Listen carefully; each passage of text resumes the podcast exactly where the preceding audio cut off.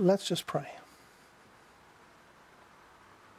Lord, as we come to this passage now, we ask that you would touch our hearts, open our minds, give us understanding. Lord, impress your word to us. Help us as we consider it. And Lord, speak that we may hear. In Jesus' name, Amen.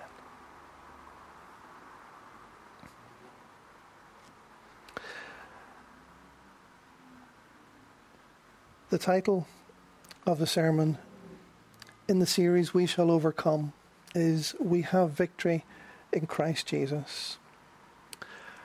That is the theme of the whole of Revelation. The theme of chapter 12 has been described as almost a summary of the whole of the book. We have victory in Christ Jesus. We shall overcome.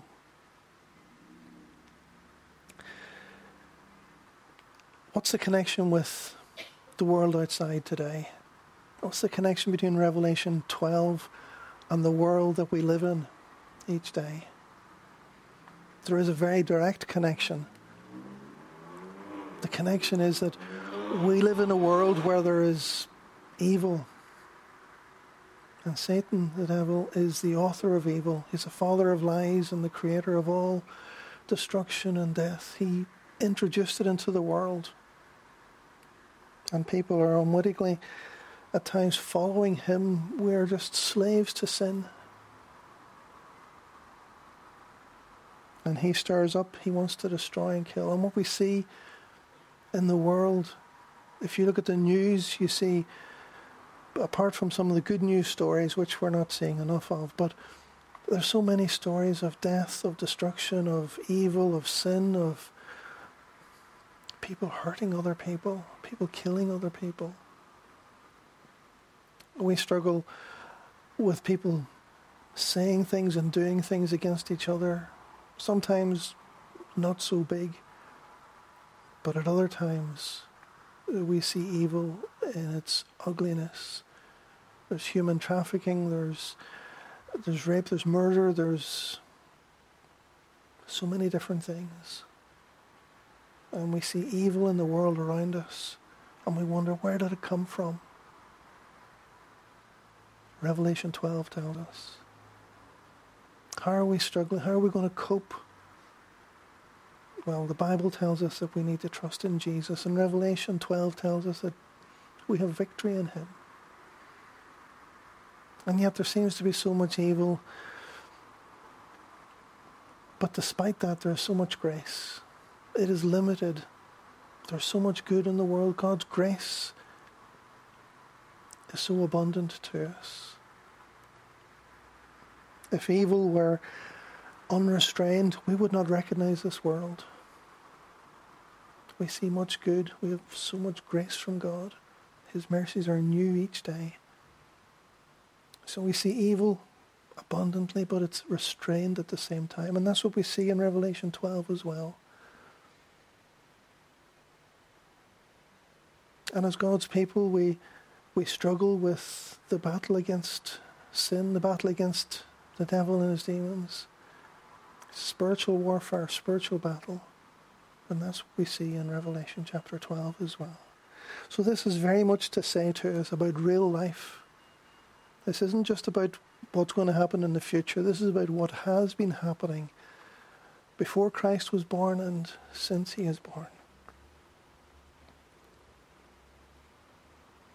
So as we come to Revelation chapter 12, we see that this is the start of another section in Revelation.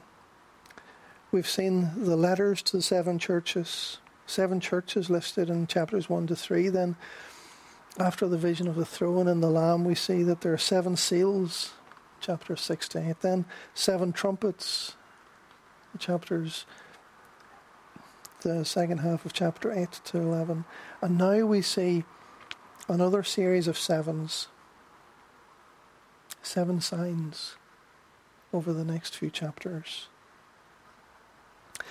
While all of the previous sections have been concerned with the fate of the people of God in a hostile world, these seven signs across chapters 12 to 13, even 12 to 14, describe the conflict between the devil or evil in the world and God's people and the Saviour himself. While the previous chapters have been describing the hostility against God, now these chapters are describing the church in its dealings with the enemy. And the stories that we read here are symbolic, describing the struggle of God's people. It uses symbolism or allegory.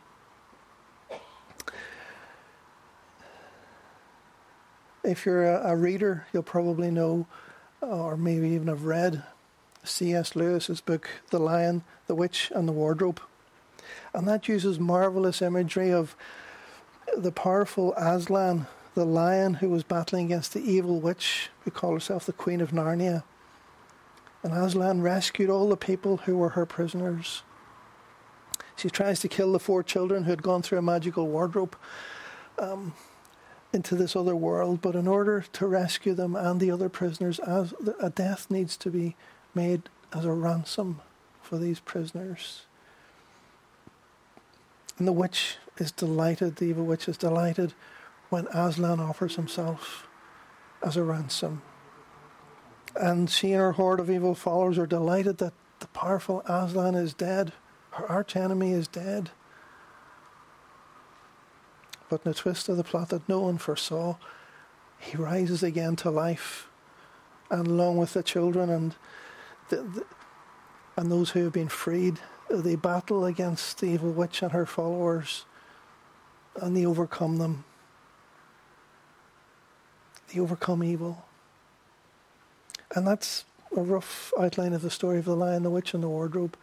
But long before we had the lion, the witch, and the wardrobe, we had a similar story in Revelation chapter 12.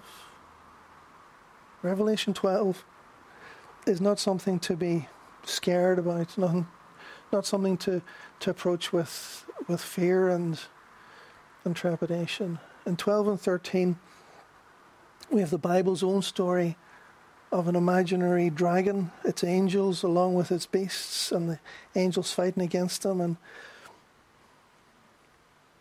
the woman who gives birth, the male child. And this is telling the story of the devil and his demons against uh, God's people, from whom come the Messiah himself. And then the battle between the devil and his demons and God's people still continues. But in the end, he is thoroughly defeated. That's what Revelation chapter 12 and 13 are telling us. So it's like a, the Bible's version of the lion, the witch, and the wardrobe. Let's not read too much into it, but let's just get the basic message. Let's not allegorize too many things. In order to understand this story, let's first look at the characters.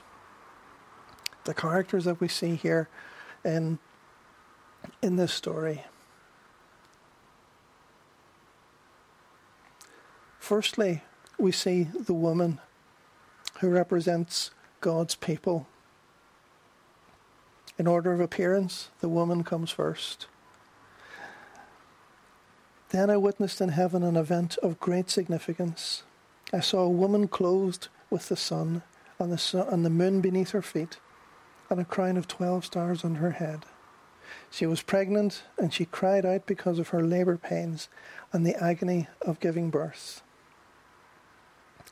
This woman represents God's people. Here, the woman represents the Old Testament people of God who grew into the nation of Israel.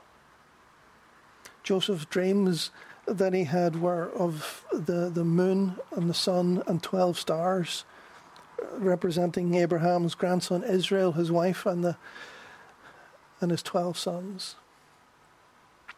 The nation of Israel, in a metaphorical sense, gave birth to the Messiah. The woman in labor pains is the nation of Israel waiting for the birth of the Messiah. The promised Messiah was going to come from from Israel. The Messiah did not come from some other nation, but came through the lineage, through the promise of God to the people of Israel, the Israelites. The whole sacrificial system in the Old Testament, in the Old Covenant, the whole sacrificial system pointed forward. It was an illustration of the one true sacrifice for sin, which was Jesus' death on the cross.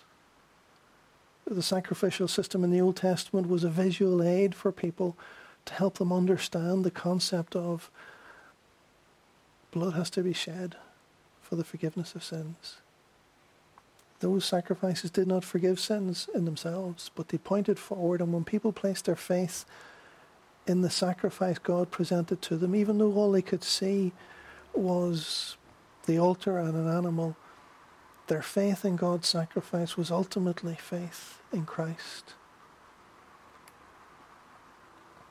Jesus was from the tribe of Judah, a descendant of David, and in a, in a sense, he fulfilled in himself the threefold ministries that the Israelites had of they were led by the prophets, the priests, and the king. And Jesus is the ultimate prophet, priest, and king. So, in a sense, the nation of Israel and its ministries gave birth to the Messiah. In the Old Testament, God's people have been described metaphorically as a woman, such as in Isaiah 66, verse 7, or Micah 4, verse 10. And God's people are described as a bride later on in Revelation, the bride of Christ. If you know Genesis 3, you'll know that as well as the curse, the promise was given that the seed of the woman would crush the serpent's head. A descendant of the woman, a descendant of humanity, which we know later was through uh, the people of Israel. Jesus Christ overcome, overcame Satan.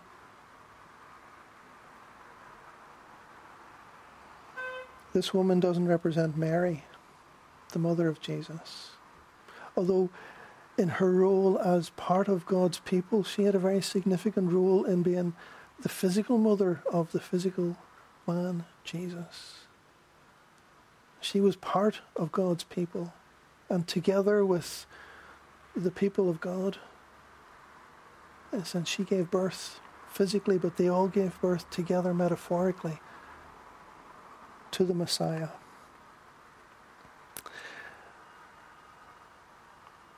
Next, we see the red dragon, the devil, Satan himself.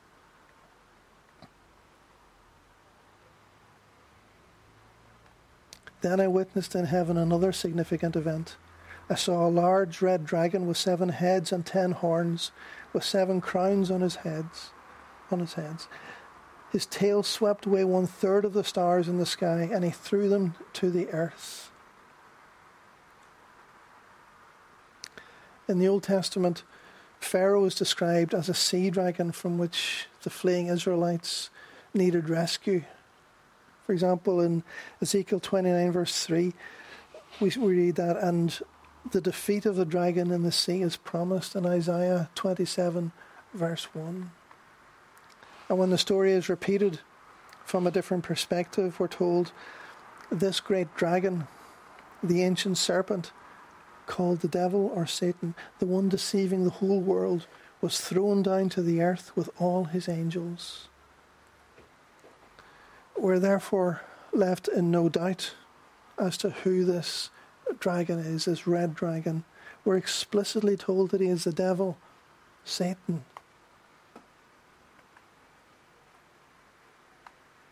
One commentator, Beale, helpfully summarizes this character throughout Revelation, he says that chapters 12 to 22 tell the same story as chapters 1 to 11, but explain in greater detail what the first chapters only introduce and imply. Chapter 12 now reveals that the devil himself is the deeper source of evil. Brief references to him have already come in chapter 2, verse 13, chapter 6, verse 8, and 9, verse 11. The devil is a grand initiator of the trials and persecutions of the saints. He unleashes the beast and the false prophet. The harlot Babylon is also his servant.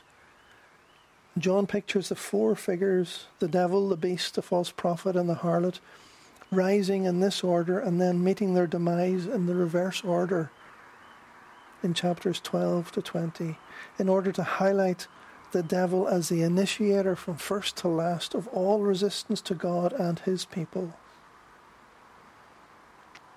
In this respect, the introduction of, of the, the red dragon here, of the devil here in chapter 12, can be seen as introducing the second half of the book. He concludes. We struggle with evil. It's a reality in our lives. But ultimately, we're struggling against the devil himself. The next we see is the male child, Jesus.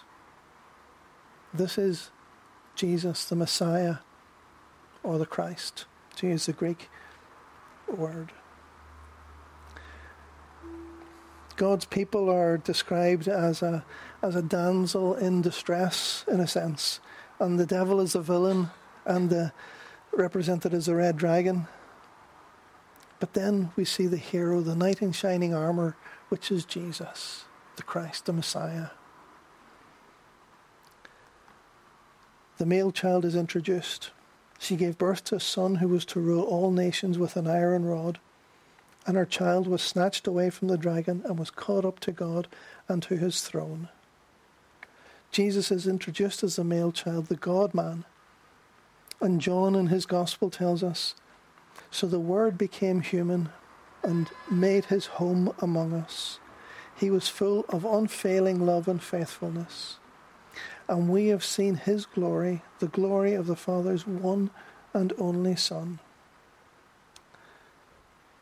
Jesus is the Son of God, born of woman, born of humanity.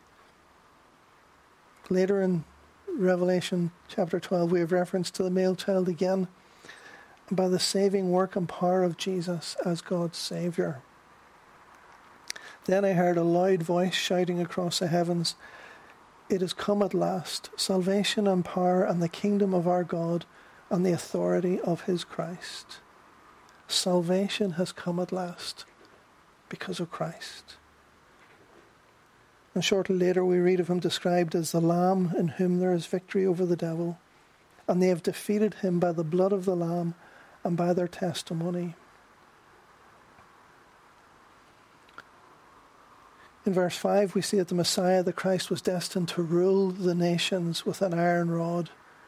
He's introduced as the Saviour who will have authority over all the earth. He will conquer the dragon, the devil. The word used to translate rule here is the, is a connotation of shepherding, not a harsh rule, not lording it over people, not tyranny. And the iron scepter conveys firmness, but gentleness with grace as well, as Morris helpfully points out in his commentary. Jesus' rule is compassionate. He is the good shepherd. He isn't a tyrant. He says, Come to me, all you who are weary and heavy laden, and I will give you rest. Take my yoke upon you. He is gentle, he is humble, his yoke is easy to bear. He's not a hard taskmaster.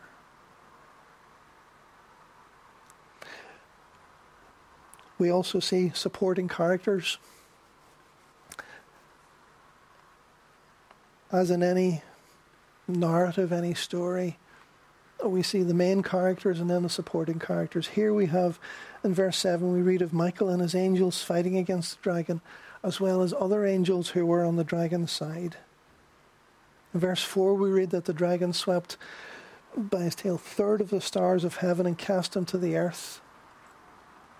Well, it has to be metaphorical because the earth is so much smaller than any stars So this is speaking about angels who followed Satan, who followed the devil. Whether it's literally a third or just that's representative of a significant but not a majority number.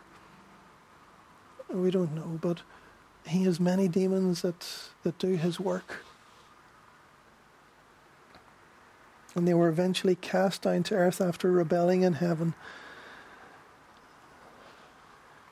It's difficult to know. We're not given much insight as to what happened in heaven. There's just a couple of passages here in the Bible like this. This is probably the most extensive that tell us about how there happened to be demons, fallen angels. We're not given much insight or explanation as to how this came about, when the timing of it was, and so on.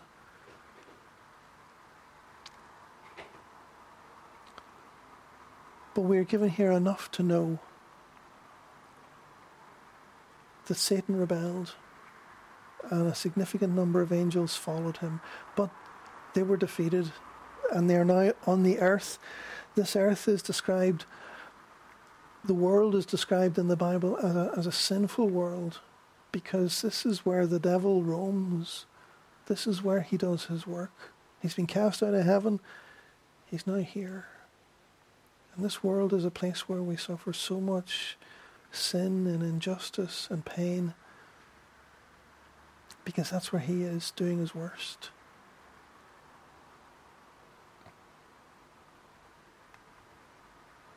So we've got the characters the woman, the red dragon, the savior, and the supporting characters. Now we have the story. The story is summarized first in verses 4 to 6 before going on to again and again in more detail later on in the chapter. He stood in front of the woman as she was about to give birth, ready to devour her baby as soon as it was born. She gave birth to a son who was to rule all nations with an iron rod. And her child was snatched away from the dragon and was caught up to God and to his throne.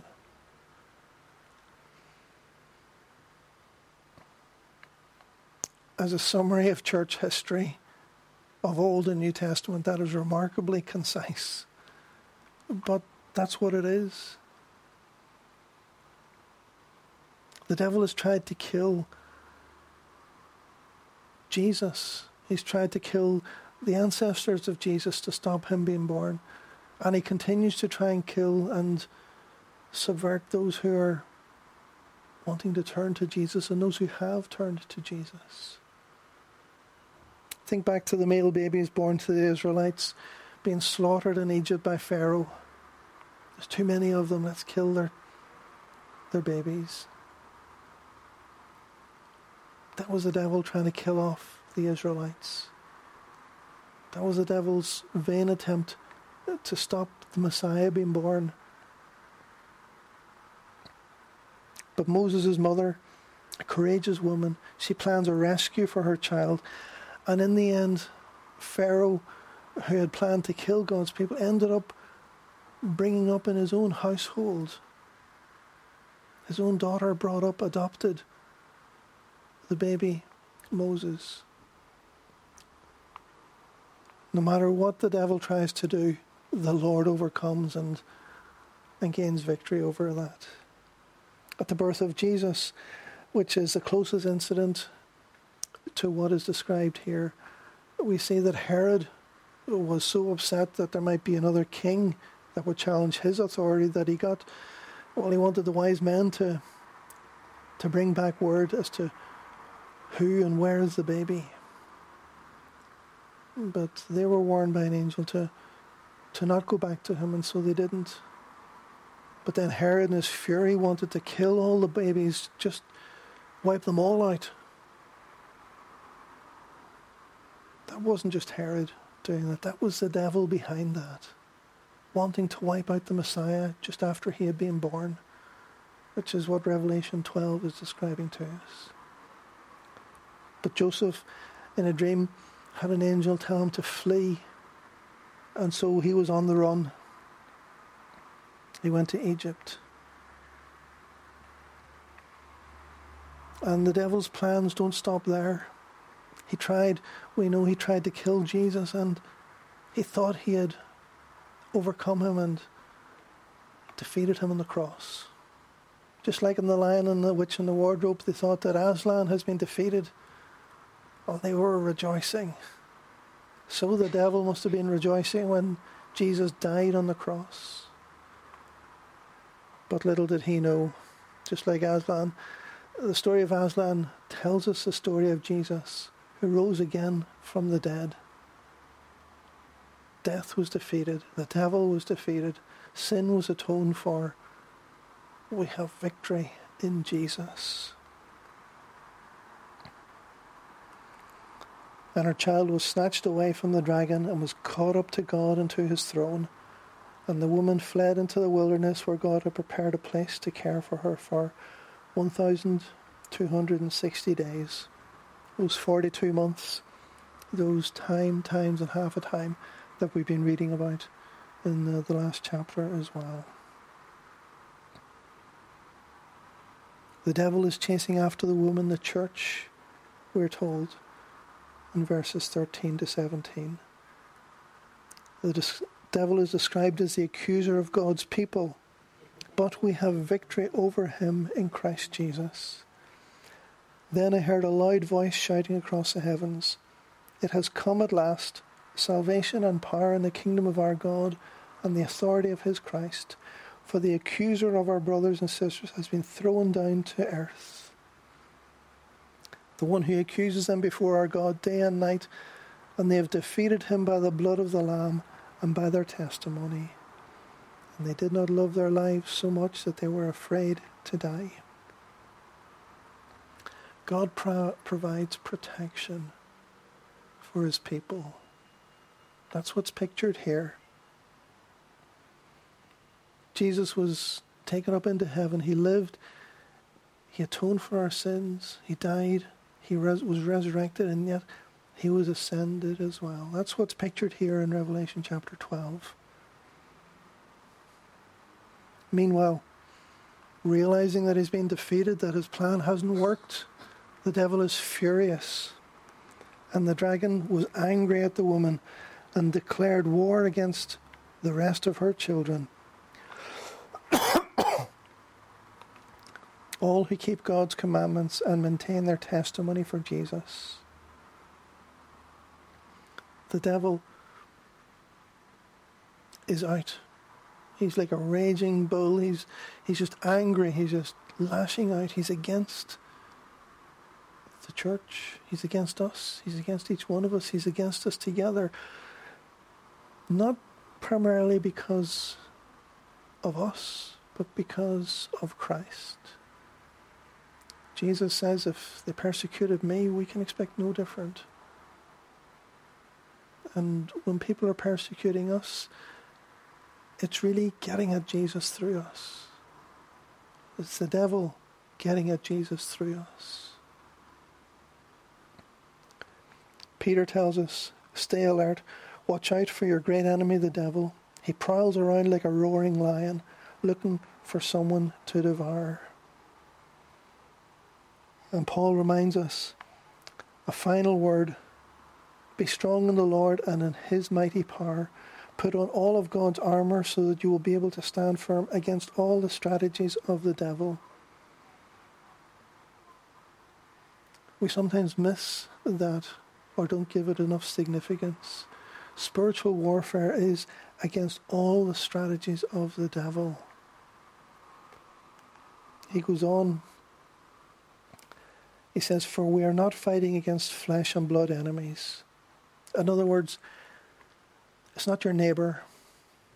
It's not the other side. It's not the other country. It's not other people, flesh and blood but against evil rulers and authorities of the unseen world, against mighty powers in this dark world, and against evil spirits in the heavenly places.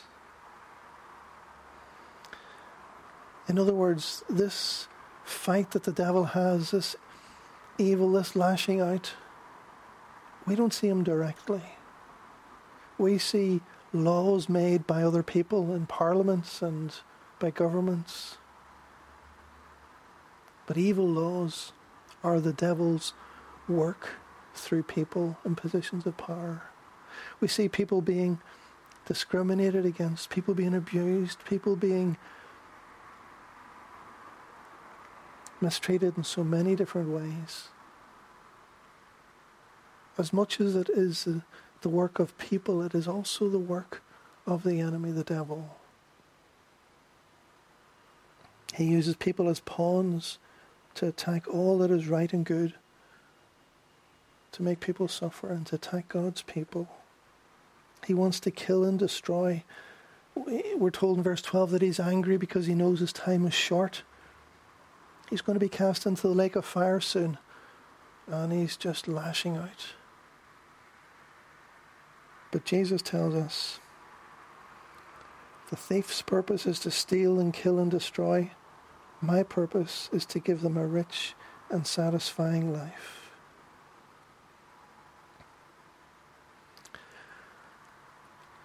This theme of the battle between good and evil, Christ and the devil, the church and the plans and strategies of the devil, is worked out in all of society as well. People often talk, and philosophers talk about the battle between good and evil. But we also see it in the newspapers, we see it on the TV, we see it in movies.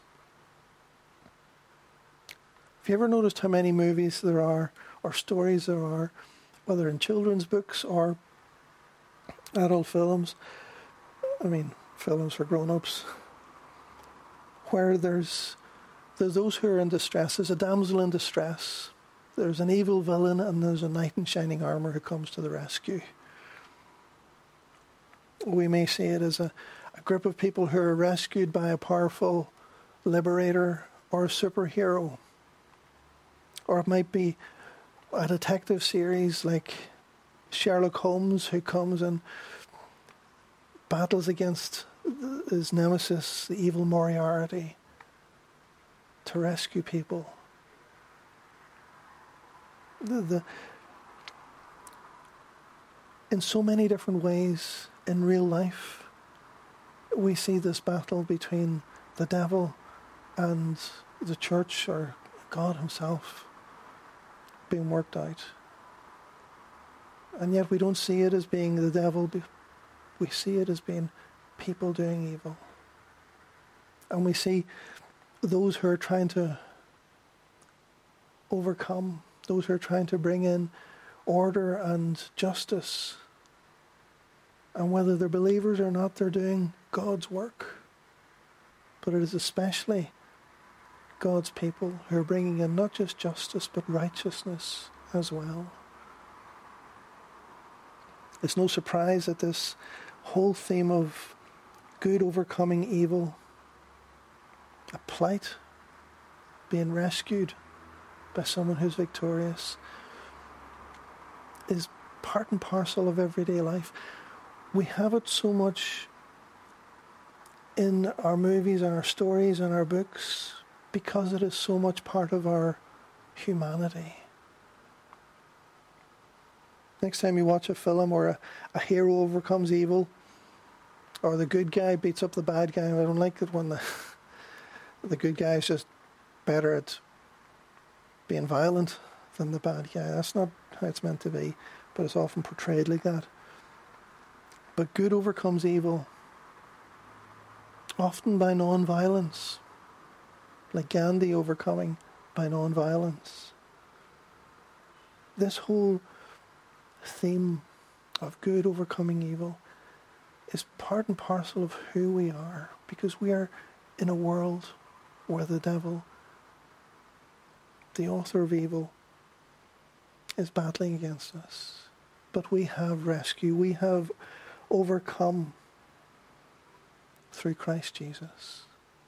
We have eternal salvation in Him, and we have the ability to overcome here and now through Him. In Verse 11, we're told, And they defeated him by the blood of the Lamb and by their testimony. And they did not love their lives so much that they were afraid to die.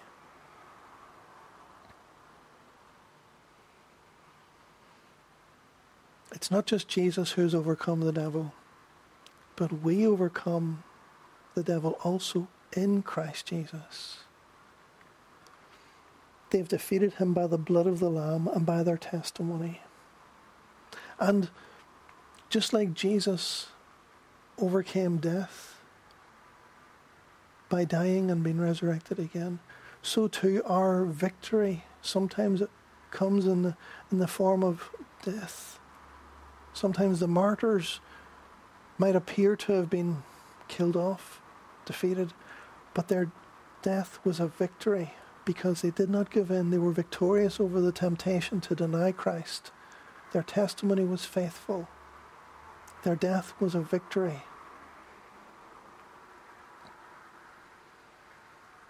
And we can resist the fiery arrows of the devil, the temptations that come our way.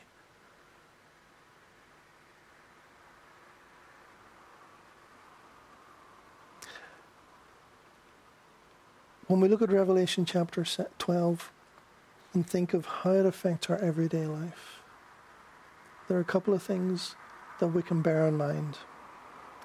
First of all, we need to choose whose side we're on.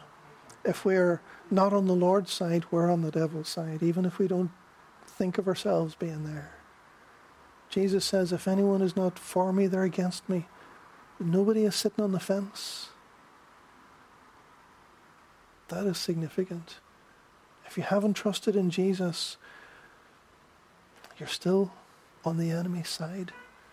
We need to recognize that we're on one side or the other. And in the gospel, placing our faith in Jesus is defecting from the side of the enemy of Christ over to his side, trusting in him and becoming part of his people receiving forgiveness for all our sins, and having victory in Him. He accepts us with open arms. He doesn't count our sin against us. He has atoned for our sin on the cross. He just calls us to come as we are, and He clothes us with righteousness. He forgives our sins. He, we are reconciled with God in a way that we could never have imagined we receive because of God's grace and love for us the gift of righteousness, the gift of eternal life in Christ. Second, let's press on. Let's keep going. Let's persevere in Christ. Let's win the little battles that we face the battles against temptation, the battles against sin, because we have victory in Him. We are able to overcome because of what He has done for us. There is power in the blood of Jesus that not only forgives us our sins, but in Christ we have the Spirit, the Holy Spirit, the Spirit of holiness to walk holy lives, to produce the fruit of the Spirit. So let's be courageous. We're in a battle. Let's recognize it as a battle.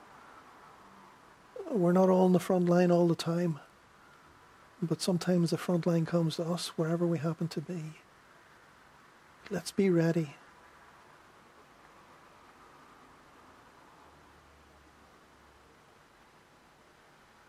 This week I came across a web page where a woman, Jen Wilkin, was giving a talk at the Gospel Coalition's 2021 conference and her talk was titled Female Bravery and the Mission of God. And in it, she, well, the web page describes the talk as walking through Scripture, where Wilkin relates stories of women who feared God rather than men and stood against the serpent, risking their very lives. And she encourages women to, to be courageous, like Rahab, in Jericho who she gave shelter to the spies, the Israelites, at risk of death herself, she chose what side to be on. She defected to the side of God's people. She was courageous and she saved not only herself but her whole family.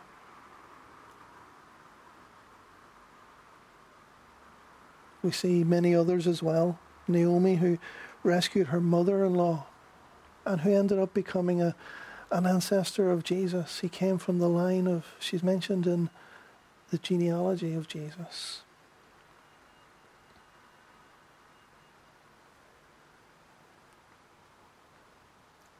Moses' mother, a courageous woman. She didn't just give in to the evil that was being forced upon her people. She rescued, she came up with a plan to rescue her, her son, baby Moses. And he ended up being the savior of the people. Who knows what our little thing that we do for the Lord, how it might end up. It might be just an individual battle that we're battling, but it might end up being something very significant. Who knows? Down through church history, outside of the Bible, we've got people like Corrie ten Boom who rescued Jews who were being rounded up in by the Nazis in Holland. She rescued them from death. She was courageous against evil. And we too, no matter what situation we are in, whatever the Lord puts in front of us, if we respond with courage and in the Lord's strength, well, as we're told in Ephesians 3, He can do immeasurably more in us and through us than we could ever ask or imagine or even think. Of course, the same applies to men too. So often in the Bible, we tend to look at people like Peter and Moses who, you know, yes, they're going in the right direction, but they, they get it wrong first time. And eventually they get it right. But there's other good role models as well, like Aaron or Joseph or John or Luke, who get it right first time. Whether men or women, boys or girls, we can look to the Lord, we can be courageous, we can do all things through Him who gives us strength. If you're tempted, you can overcome temptation. When you're guided by the Spirit, you can take a clear stand for the Lord, and He will strengthen you in that. Don't look at what the possible outcomes might be. Look at where the right position to stand is, and take what comes. We know we have victory in Him. Let's turn to Him for salvation. Let's walk with Him as His followers. And let's draw close to Him, knowing that only in Him can we overcome, because only in Him is victory. There's a cosmic battle going on, but the enemy is defeated already. And we're just in the mopping up stages of the battle. Let's make sure we're on the right side and let's be courageous and let's be obedient and faithful to the Lord, strong in Him. Let's pray.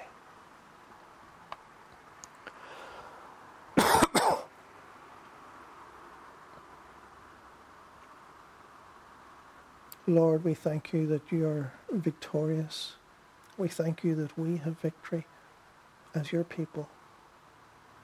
But yet, Lord, the battle is not over we're still fighting the good fight. Help us, Lord, to persevere to the end. Help us to be faithful to the end. And help us, Lord, to show others that there is a way, a way of victory, a way of holiness. And that way is through faith in Jesus. Lord, forgive us for our failures. Help us, Lord, to be more faithful to you. Help us to be more courageous and help us to walk more closely with you, being guided and led by you.